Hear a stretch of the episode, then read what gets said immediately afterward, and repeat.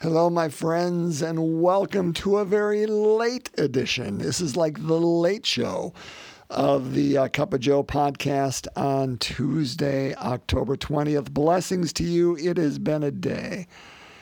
One of those days where I go one thing to the next, to the next, to the next. But let me say this.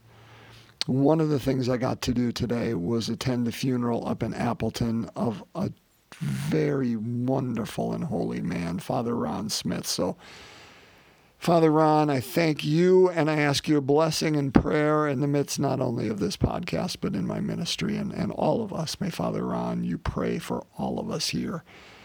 Um, gosh, what a good guy. Uh, wherever you are, I hope you could have known him.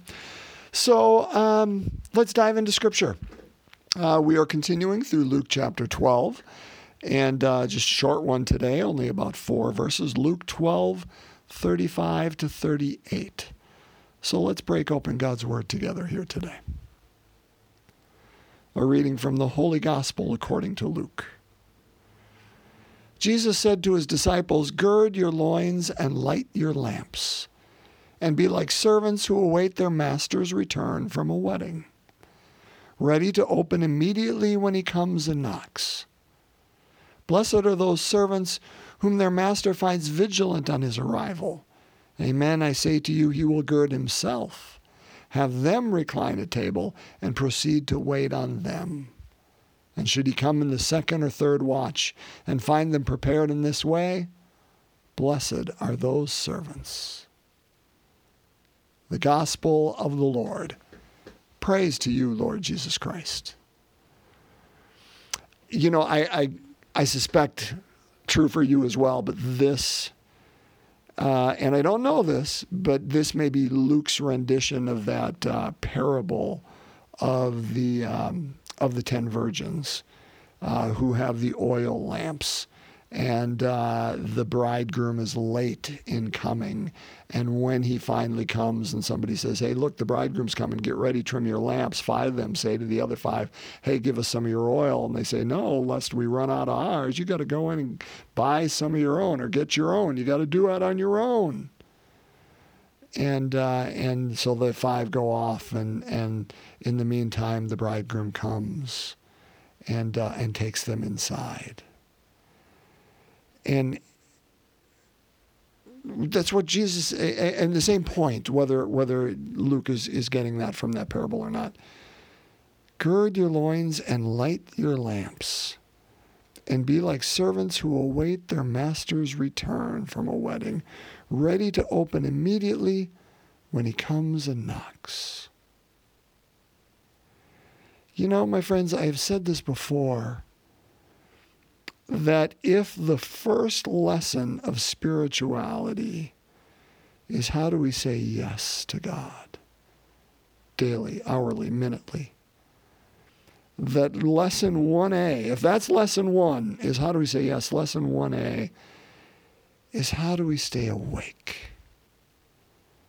How do we, how are we the servant here who is ready with loins girt. I, I, don't know about you, but uh, it's always good to have a girt loin uh, and and lamps lit. But how how do we maintain? How do we stay awake? That's really the question. What habits do you have? What habits do I have that help us stay awake? And let me be honest with you, it is a habit. It is not by accident because and and and my friends again make no bones about it. This is not just saying we have to be ready for when we die although it is that too.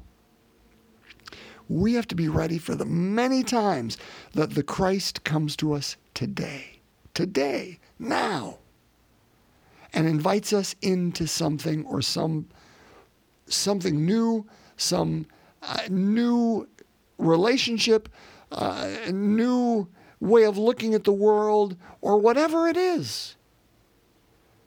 And if we don't act now, we have missed that moment. Have you ever done this? Now, this is a dumb example, but I've done it. I, I can't tell you how many times. Um, that I'm driving somewhere, you know, wrapped up in whatever I'm, I'm doing. and I see a hitchhiker on the side of the road or somebody who needs something, and I drive past, and not 10 seconds, 15 seconds, 20 seconds later, I'm like, why, why did I drive past them? Why did I not pull over on that, on that spur of the moment? There was one time, I remember this was years ago, I was in Iowa. Everything happens in Iowa, right? And, uh, and a guy hitchhiker was there, and I and I drove past. I thought, what am I doing? I'm I'm going back to Wisconsin. I'm all alone. I got this car, so I drove up to the next exit. Ah, I was probably five miles up the road. Drove back. By the time I was there, the hitchhiker was gone. Dumb analogy. Okay, Joe and his hitchhiking stories. But the point is, how are we ready to pull over at the moment when we have to be ready to pull over, or that moment is gone? What habits do you have? What habits do I have? I was reading something this morning by uh, Thomas Keating on centering prayer. Actually, it was it was uh, somebody who was studying Thomas Keating, and centering prayer is that wonderful, uh, just allowing silence, allowing God to speak to us in the silence at a place below words, and it's it's just a terrific form of prayer. But Keating intimated how difficult it is that God is in this thunderous silence that is louder than anything else, um, but that it is a difficult habit to create because our mind wants to, to attach itself to whatever comes through it. And he says, no, let it be like a stream. Just let it go.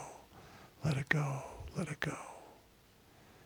But brothers and sisters, if we are to speak to that God who is, is thunderous in his silence, if we are to hear, that, that is a habit we must do every day, every day.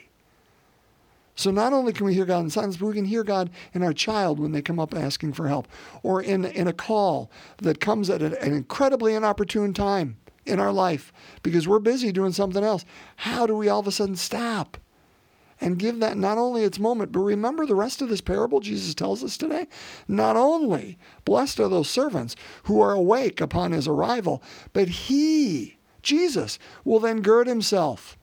He will have us, the servants, recline at table, and Jesus will proceed to wait on us. That's entirely backwards.